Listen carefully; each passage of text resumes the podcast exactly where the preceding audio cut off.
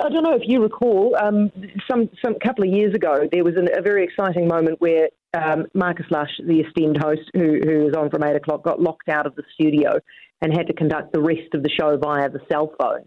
That is exactly the situation we find ourselves in right now, with everything having died. There is we have done something to the radio gods. They are angry at us. They have killed the printer. They have killed about four different laptops today in the studio, and now they just thought, okay, these humans have managed to get around this too many times, so they killed the whole system. But anyway, we still have one last thing left to us, and it's the good old cell phone, which we, we, have got out via fossil fuels in the ground, and we're going to make the most of it.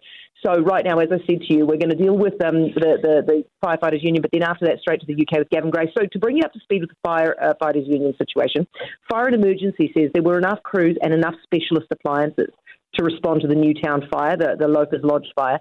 Only one of the two nearby 32 metre ladder tracks was in working order the night of the fire. Then CEO Kerry Gregory addressed that at a press conference today. From first look for me, the appliances that were were um, predetermined to go to an incident of, of, that type, all deployed to that that um, that incident. Ian Wright is the president of the Professional Firefighters Union with us now. Evening, Ian. Good evening, Heather. How are you? Yeah, I'm well, thank you. Did we have enough crew? Did we have enough trucks?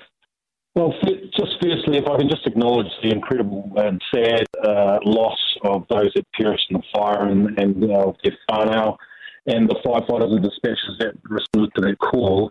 Um, in response to Kerry's uh, statements around the uh, appropriateness of the that responded, we disagree with that.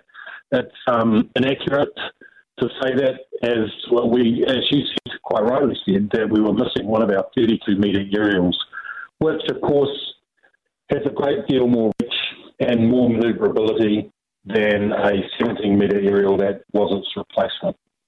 Okay, so obviously the difference is that, that Kerry reckons it's absolutely fine to have done the job with one 32 metre aerial and one 17 metre aerial. Do you think it didn't do the job properly?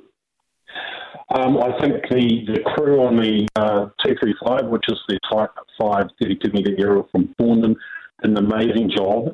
And if we had a second one uh, that would have arrived at the same time as the first arriving appliance to that call, they could have made a significant uh, difference uh, in, in the outcome with the way that they would have applied water and the reach that it has working on two faces of the building uh, to be able to reach over on top of and on top of the roof, uh, just like the fallen truck did when they rescued the five people.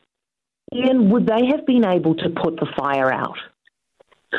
Um, it's hard to say. It was a really um, it was a really difficult and deep-seated fire, with, um, and the building construction didn't help at all. Um, but what, what I can say is the appliance that was missing certainly has a lot more functionality and uh, you know it was a lot more practical to be used, and that's why it's at that location in Newtown, and it's yeah. uh, been missing for uh, uh, hundreds and hundreds of days. Do you think, Ian, that it could have saved more lives if it was there? To say, Heather, I'm not going to really get into that. Um, that will come out in the fullness of time. Um, I agree with Grady. There will, there will be a, a thorough investigation, but um, all I can say about the appliance that wasn't there, it would have performed a lot better than the appliance that was there. All right, Ian, I really appreciate your time. Thank you so much for your patience. It's Ian Wright, PFU President. For more from Heather du Plessis-Allen Drive, listen live to News Talk ZB from 4 p.m. weekdays or follow the podcast on iHeartRadio.